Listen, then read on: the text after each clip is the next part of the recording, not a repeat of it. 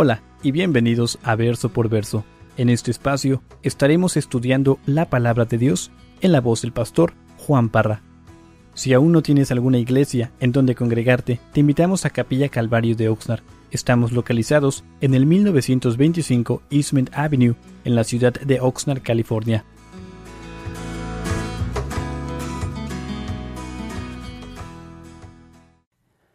Primera de Pedro capítulo 1, vamos a, repasar el verso 4, 5 y 6 con el favor de Dios.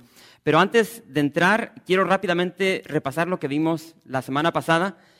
Y, hermanos, vimos de que es increíble lo que Dios ha hecho a través de la vida de, del apóstol Pedro. Un hombre como, como los hombres que estamos aquí el día de hoy.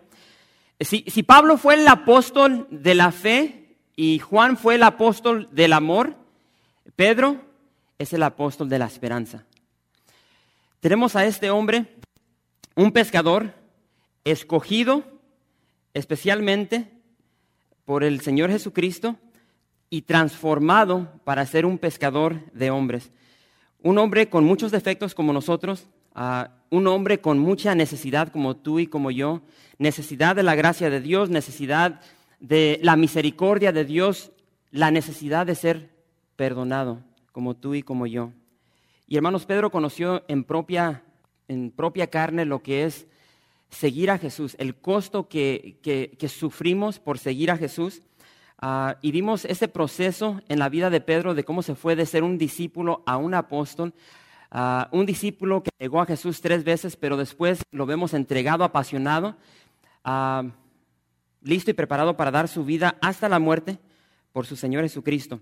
Entonces Pedro, hermanos, está escribiendo esta epístola para los cristianos, los expatriados de la dispersión, a tanto judíos como creyentes que estaban pasando por gran persecución. Ahora, yo no sé si en esta tarde tú estás padeciendo gran persecución en tu vida, pero estos cristianos estaban viviendo una persecución tremenda de parte de los romanos.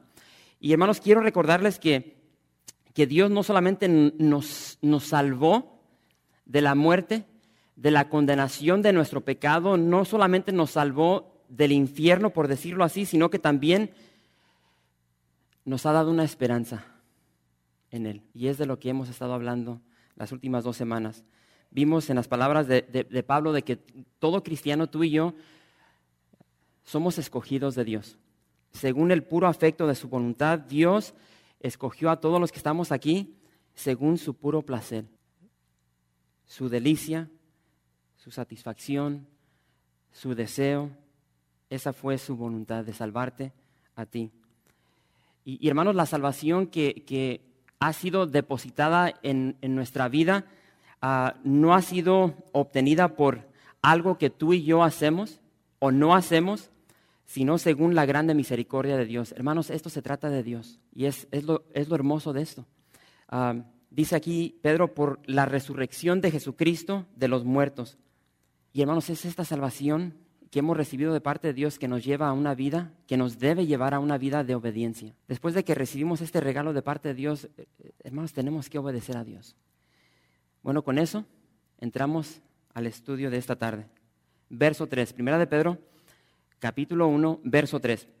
Dice, bendito el Dios y Padre de nuestro Señor Jesucristo, que según su grande misericordia nos hizo renacer para una esperanza viva por la resurrección de Jesucristo de los muertos, para una herencia incorruptible, incontaminada e inmarcesible, reservada en los cielos para vosotros.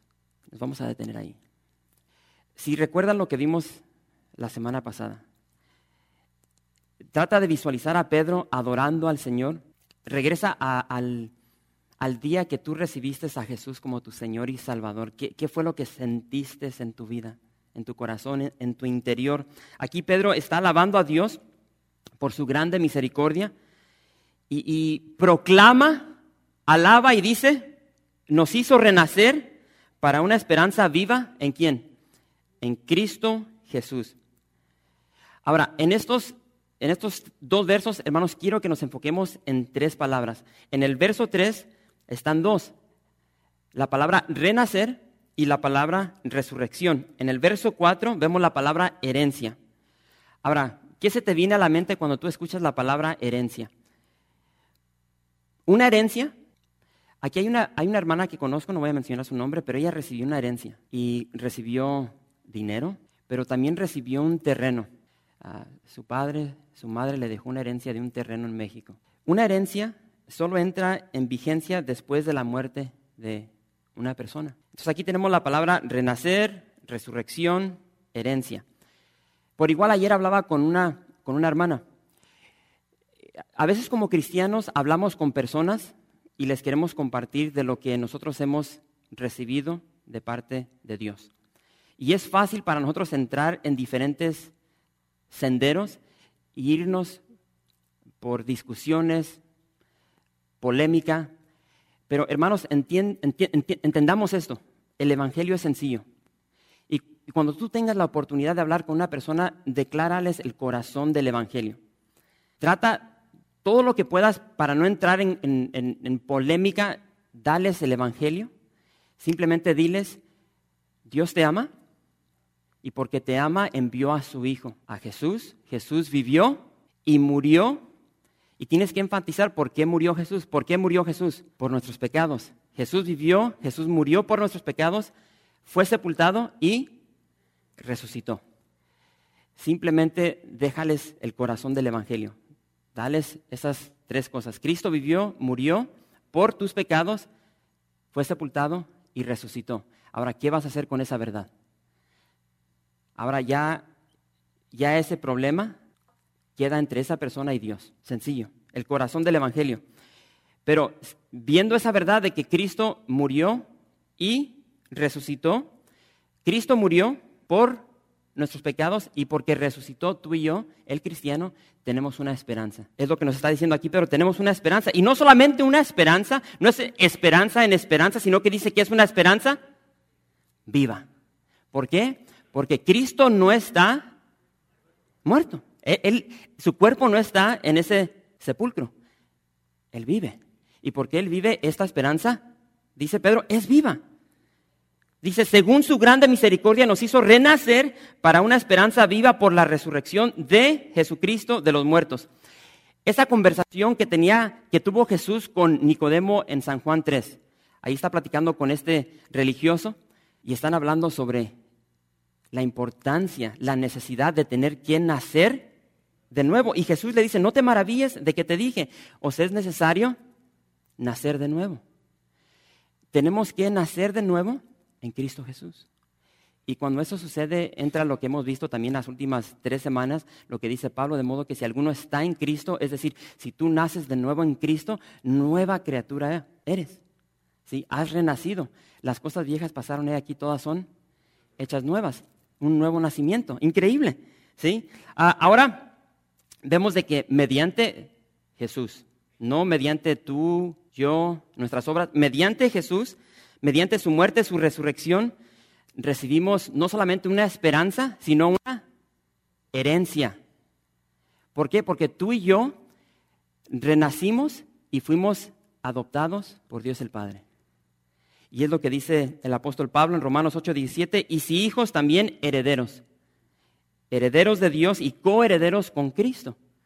Ahora, Pedro les recuerda a estos hermanos que están expatriados del Ponto, de Galacia, de Capadocia, de Asia, de Bitinia y ahora a los hermanos aquí de Oxnard, California, a nosotros. Aquí Pedro nos está recordando que el nuevo nacimiento nos ha dado una herencia. Ahora medita sobre eso, una herencia. Imagínate si, tus padres te dejan, si te dejan un, una herencia, la hermana que estaba mencionando le dejaron un terreno. Ahora imagínate la herencia de parte de Dios, que Dios es el dueño de todo, el creador del universo. esa herencia, ¿cómo va a ser? Bueno, esa herencia la vamos a, a ver un poco en esta tarde pero sí puedes ver la gloria de, lo que hemos recibido en Dios, nuestra herencia de parte de Dios. Esta semana, bueno, en sí, el jueves estaba leyendo un, un reportaje de una señora multibillonaria. Estaba casada con un hombre billonario, lo secuestraron a su esposo y se perdió. Y, y, este, y esta señora en su deseo de encontrar a su esposo, porque en sí soltaron dinero a morir para que lo soltaran, pero no lo soltaron. Hasta el día no, no lo han encontrado. Y este, la cantidad de dinero que tenía esta señora increíble. Bueno, en su, en su deseo, en su afán de encontrar a su esposo, se metió en una religión mística y este, un charlatán. Y, y, y, en esta religión pues empiezan como a meditar y pueden ver visiones y sueños porque ella quería que, que Dios le iluminara y le diera una visión de dónde estaba su esposo. Bueno, este, este charlatán se la torció. Se la torció y, y en su afán, bueno, el, artículo decía que ella había dado toda su herencia para poder comprar su salvación. Y le, llegó a este gurú y le dijo, tío, que aquí está todo mi dinero, pero quiero que me garantices mi salvación después de que yo muera. Y entonces el artículo empieza a hablar de cómo eh, la extorsionó, falsificó todo lo que hizo. Incluso creo que ya lo metieron a prisión a este supuesto hombre espiritual. Pero, ¿por qué mencioné eso? La herencia. Las cosas que hacemos como seres humanos. Lo cierto es de que tal vez tú estás aquí y estás escuchando lo que, lo que estoy diciendo en esta tarde, y tal vez tú estás diciendo, ah, Pastor, yo no tengo esperanza. Y hay muchas personas que viven sin esperanza. Y, tal vez tú estás diciendo, yo no tengo esperanza. Ah, Pastor, yo no tengo propósito, dirección en mi vida. Me siento perdido. Ah, me siento solo. Me siento como que mi vida es una confusión. No sé por qué estoy aquí pastor, pues a mí me gustaría experimentar de lo que estás hablando. A mí me gustaría nacer de nuevo. Como dicen en muchas iglesias, borrón y cuenta nueva. A, mí me gustaría recibir esta herencia, esta esperanza viva de la cual estás hablando. A mí me gustaría recibir esta gran misericordia de parte de Dios, esta esperanza viva una vez más.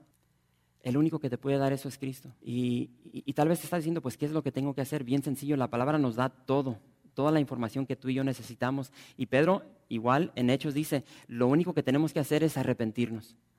Arrepentirnos de nuestros pecados, volvernos a Dios para que Dios borre nuestros pecados y de parte de Dios vengan tiempos de refrigerio a nuestras vidas. Entonces, si tú estás aquí en esta, en esta tarde y, y realmente tu vida no tiene sentido, estás perdido, no tienes esperanza, yo te animo a rendir tu vida completamente al Señor a llegar delante de Dios y decirle, Señor, digo que este, yo creo lo que el pastor está mencionando aquí, de que tú viviste, de que tú moriste por mis pecados, que fuiste sepultado y que tú resucitaste. Yo creo y recibo eso y vengo ante tu presencia y me arrepiento, me vuelvo a ti. El hecho de que nos estamos volviendo a Dios, bien sencillo.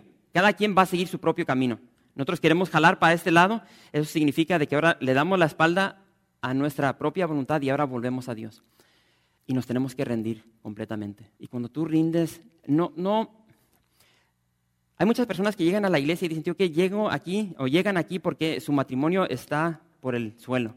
Entonces quieren simplemente traer su matrimonio a Dios y decirle, Señor, aquí está mi, matrimonio, componlo. Pero lo demás no se lo quieren rendir al Señor. Hermanos, tenemos que rendir toda nuestra vida al Señor. Todo. Todo nuestro ser. 100%. Él es el alfarero. Él, tiene el poder para componer todo lo que es nuestra vida, pero si solamente le damos ciertas piezas de nuestra vida, entonces no puede hacer nada. Tenemos que rendir toda nuestra vida al Señor. Ahora, como hijos de Dios, tenemos esta herencia. ¿Qué es esta herencia? Bueno, vayan conmigo a 1 de Juan 3.2 y vamos a ver rápidamente un poco sobre la herencia de Dios. Yo les animo a ustedes que empiecen a estudiar eh, en casa y vean todo lo que es la herencia del cristiano. Vamos a rápidamente repasar aquí poquito. Primera de Juan capítulo 3, verso 2.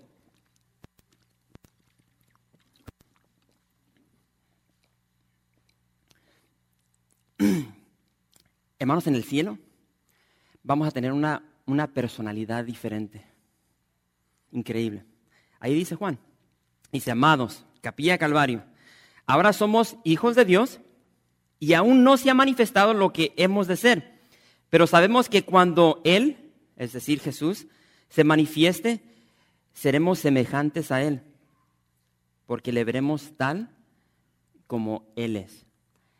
¿Sí? Y después, en Romanos capítulo 8, verso 29 y 30, ahí se nos menciona sobre que vamos a participar de la gloria de Dios. ¿Sí?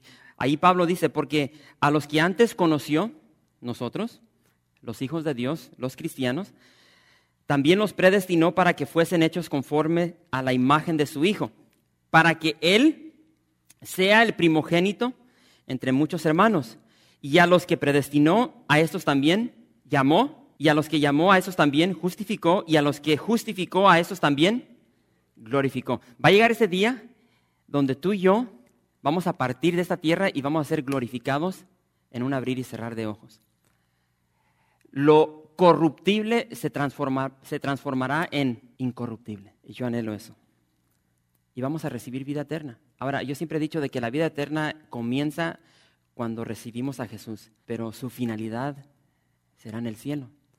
Y Jesús dice en Mateo 25, 34, dice, entonces el rey dirá a los de su derecha, venid, benditos de mi Padre, heredad del reino preparado para vosotros desde la fundación del mundo. Y como acabo de mencionar, hermanos, en parte la herencia que tenemos en Cristo Jesús ya es nuestra. Ya inició el día que tú recibiste a Jesús como tu Señor y Salvador, pero su plenitud viene en camino. Y se va a cumplir cuando estemos con el Señor. Porque si tú ya eres cristiano, tienes que entender de que ya tienes, ya, tienes parte del beneficio de la plenitud de Dios en tu vida. Porque como cristianos, Pablo dice que ya estamos sentados en qué? en lugares celestiales. Ah, en Cristo somos escogidos, ya lo hemos visto. Ah, en Cristo somos santos. En Cristo somos aceptos. En Cristo somos perdonados. Eh, hermanos, en Cristo ya tenemos vida en abundancia. En Cristo somos más que vencedores. En Cristo ya no hay condenación. Ah, en Cristo estamos seguros y protegidos, en Cristo tenemos paz, y dice Pablo, paz que sobrepasa todo entendimiento, en Cristo somos transformados de gloria en gloria. Yo he dicho de que no solamente hemos sido salvos para quedarnos como estábamos, sino que Cristo nos va transformando más y más a su imagen. En Cristo tenemos gozo, en Cristo tenemos dirección, tenemos propósito, en Cristo tenemos confianza, en Cristo somos colaboradores en la obra de su Padre. Y hermanos, la lista continúa. Entonces, todo eso ya lo hemos recibido de parte de Dios, como hijos de Dios. Pero curioso porque, si, si, no sé si notaron esto, aquí Pedro empieza a hablar sobre esta herencia, pero al describirla, no la describe, diría yo, como en forma, si tú recibes una herencia de parte de tus familiares, vas a llegar con un abogado, un licenciado, y te van a decir, mira, este Rodolfo, tu papá te dejó este, dos terrenos te dejó esta cantidad de dinero, te dejó un restaurante y, ahí te van a decir lo que te dejó de herencia tu papá. Pero si se fijan aquí, Pedro no describe esta herencia de esta manera. Pedro la describe, yo diría, de una manera negativa. Y ahorita vamos a ver eso. Pero antes de entrar ahí, eh, hermanos, quiero que entendamos esto. Todos tenemos, si regresamos a una esperanza, creo que todos tenemos una esperanza. O puede ser que tú ahorita tengas una esperanza para algo. Si llevas tiempo aquí en la iglesia, tú sabes que yo soy un fanático del básquet. Hermanos, yo, yo desde niño, hermanos, yo me perdía en, la cancha de básquet. Creo que todos tenemos un pasado y tenemos recuerdos de nuestra niñez, de lo que fue, de lo que no fue. Para mí, hermanos, la cancha de básquet era un refugio. Yo trataba de, evitar los problemas de casa, y yo recuerdo a la edad de seis, siete años, hermanos, yo después de la escuela me quedaba en, la escuela, en la cancha de básquet, dos, tres horas. Y, ese era mi refugio. Porque yo tenía el sueño, la esperanza de que algún día yo iba a llegar a dónde? A la NBA. Sí, yo me perdía. Y ahí, hermanos, yo duraba, no les miento, dos, tres horas, los sábados hasta seis horas me perdía, practicando mis tiros ahí me iba con una pared y tiraba los balones y practicaba mis pases y, corría y votaba con la izquierda, con la zurda. Es por eso que los jóvenes de la iglesia hasta el día no me pueden ganar. ¿Sí?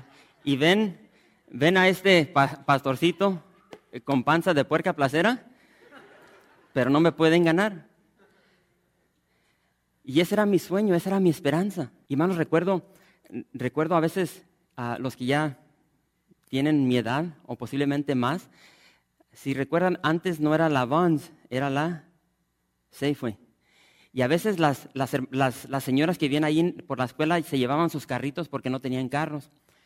Y dejaban los carritos ahí en la escuela. Oh, yo quedaba encantado porque iba, agarraba el carrito y lo acomodaba y lo ponía cerca de la, de la cancha, porque yo en aquel entonces medía tal vez un pie y, agarraba vuelo y me iba a las canchas de ocho pies, brincaba sobre los carritos y luego...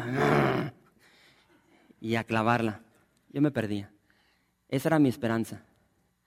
Y como pueden ver, esa, esa esperanza no se cumplió. ¿Sí?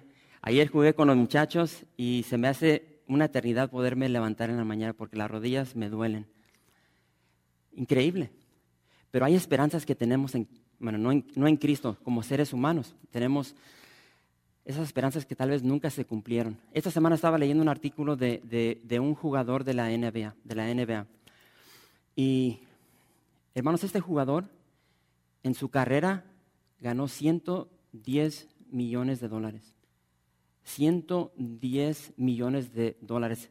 Y su esperanza de niño, tal como la mía, era de llegar a la NBA y darle a su familia lo que él jamás tuvo.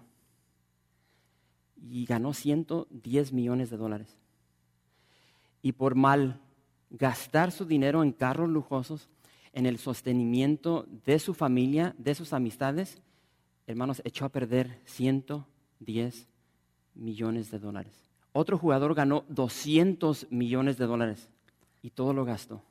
Y ese artículo decía que el 60% de todos los jugadores que llegan a la NBA después, cinco años después de que se retiran, que se jubilan de la NBA, quedan en bancarrota.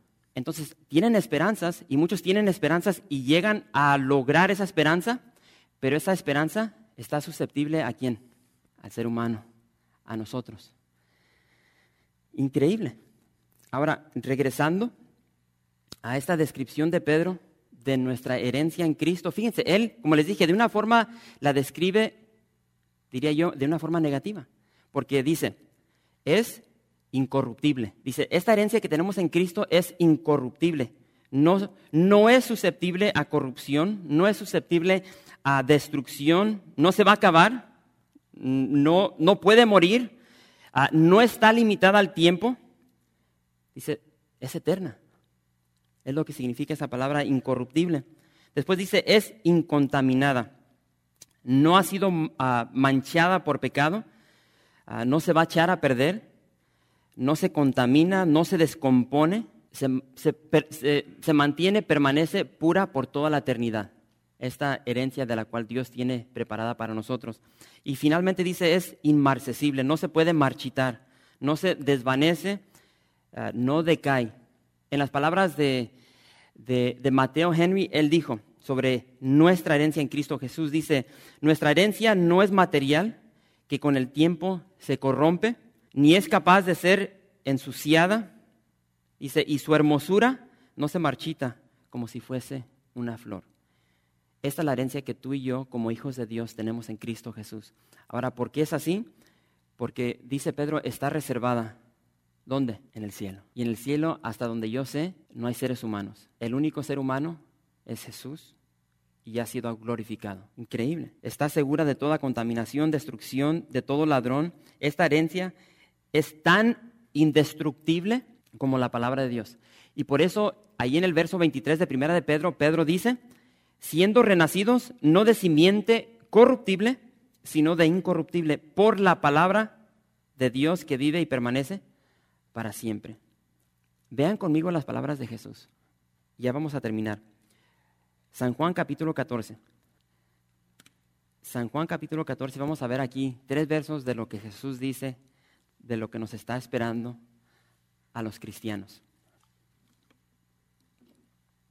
¿Están ahí? Me encanta porque lo primero que dice es, no se turbe vuestro corazón. No se turbe vuestro corazón, creéis en Dios, creed también en mí. En la casa de mi Padre muchas moradas hay. Si así no fuera, yo os lo hubiera dicho. Voy pues a preparar lugar para vosotros. Y si me fuere y os preparare lugar, vendré otra vez y os tomaré a mí mismo para que donde yo estoy, vosotros también estéis. Ahorita Dios, Cristo Jesús, está en el cielo preparando una mansión para ti y para mí. Es lo que nos está esperando en el cielo. Ahora quiero recordarte que Pedro, una vez más, le está escribiendo a cristianos, le está escribiendo a esos cristianos que están padeciendo gran persecución, repito, a cristianos. Esta, esta epístola no es para los no cristianos. Y este nuevo nacimiento con promesa de vida, con una esperanza viva, con una herencia perfecta y eterna, es para todo aquel que se arrepiente de su pecado y se vuelve a Dios como Señor y Salvador. Estas promesas son para los cristianos, no son para los que no son cristianos.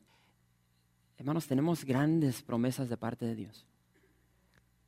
Y me encanta lo que, lo que dijo el pastor de Santa Bárbara, David Guzik. Dice, tenemos que entender que las promesas de Dios son fieles y, y en específico esta de aquí es para el cristiano.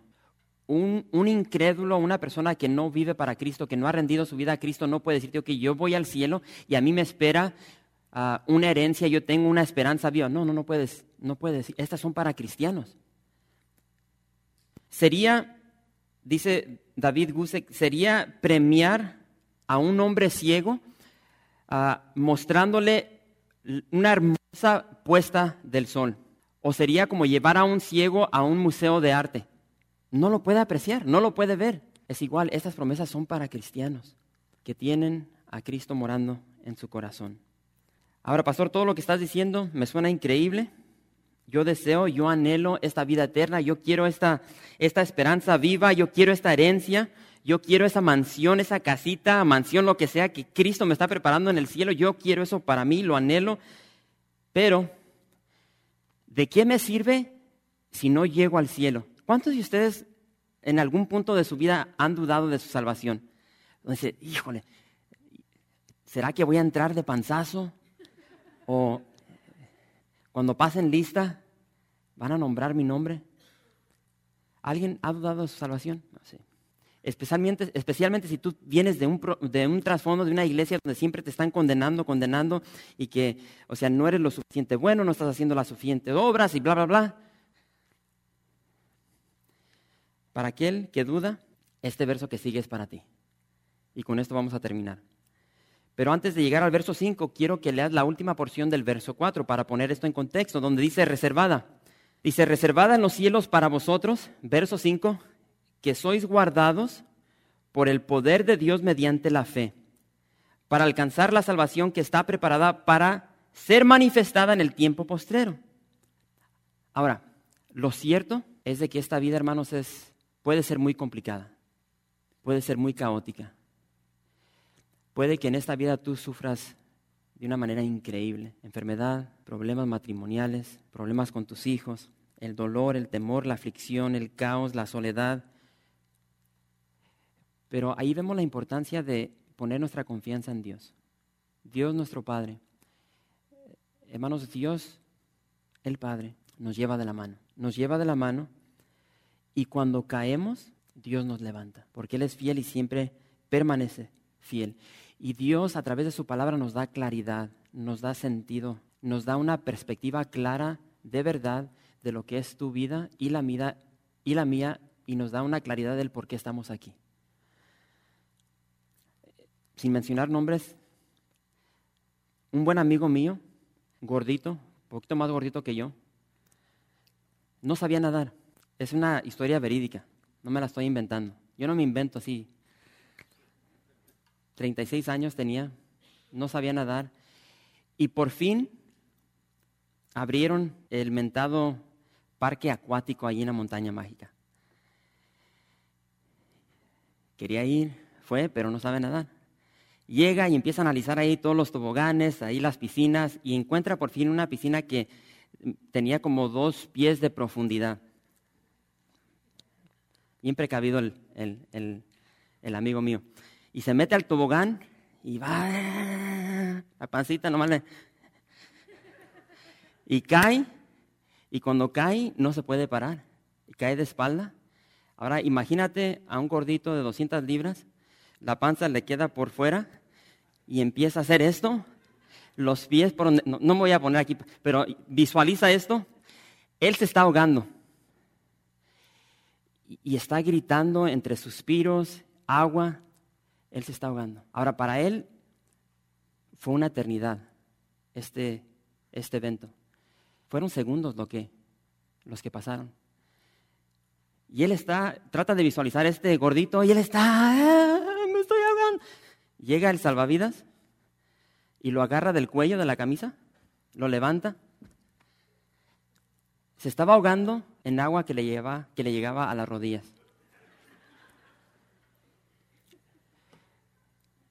Ahora, me la quieran creer o no, es verdad. Ahora, puede que esta historia sea cómica para ti, pero hermanos, pasamos por adversidad. Pasamos por aflicción, dolor, temor, desesperación y muchas veces como cristianos nos sentimos miserables. Nos sentimos miserables, inmerecedores del amor y el perdón de Dios. Y nos ahogamos en nuestra culpabilidad y pensamientos de condenación por nuestro estilo de vida. Olvidamos quiénes somos en Cristo Jesús. Hermano, hermana, tú tienes que tener bien grabada tu identidad de quién eres en Cristo Jesús, de que somos guardados, como dice aquí Pedro, guardados por su poder. No por tu poder, dice por, por su poder, no por el nuestro, una vez más, esto no se trata de ti, no se trata de mí, se trata de Jesús. Es el poder de Dios que nos guarda, dice, mediante nuestra fe, para alcanzar la salvación que está preparada para nosotros. Dios lo hace todo. A ti y a mí solamente nos corresponde creer. Y quiero darte a entender de que Dios está entregado completamente, ah, diría yo, comprometido totalmente hacia ti. Y Él va a hacer todo lo posible para que tú entres a la gloria. Entonces yo les quiero animar a descansar en lo que Cristo ya hizo. Y en tiempo de aflicción, hermanos, la tendencia es de que se nos olvida quiénes somos en Cristo, se nos olvida que Dios está con nosotros. Y Pedro le está escribiendo, como les dije, a estos expatriados, ahora nos escribe a nosotros y, y Dios a través de Pedro a través de su palabra el día de hoy nos está diciendo, confía en mí, no importa lo que estés padeciendo, Dios está contigo. Y aunque mueras, como muchos de estos cristianos estaban muriendo, dice, yo voy a estar contigo. Aquí, sobre esta tierra, pero también en la eternidad. Porque tú eres mío, yo soy tu padre, tú eres mi hijo. Y hermanos, eso trae confianza para nosotros. Ahora, con las muchas increíbles bendiciones que Dios nos ha dado, una de las infinidades de bendiciones son nuestras madres. Gracias por visitar calvariooxnar.org. En este sitio web podrás encontrar información fresca cada semana, como los servicios previamente grabados, los cuales están disponibles para ti para que los puedas escuchar en cualquier momento. Estamos seguros que este material será de gran edificación espiritual para tu vida y para tu familia. La visión de Capilla Calvario de Oxnard es ser como Jesús, aprendiendo y viviendo la palabra de Dios.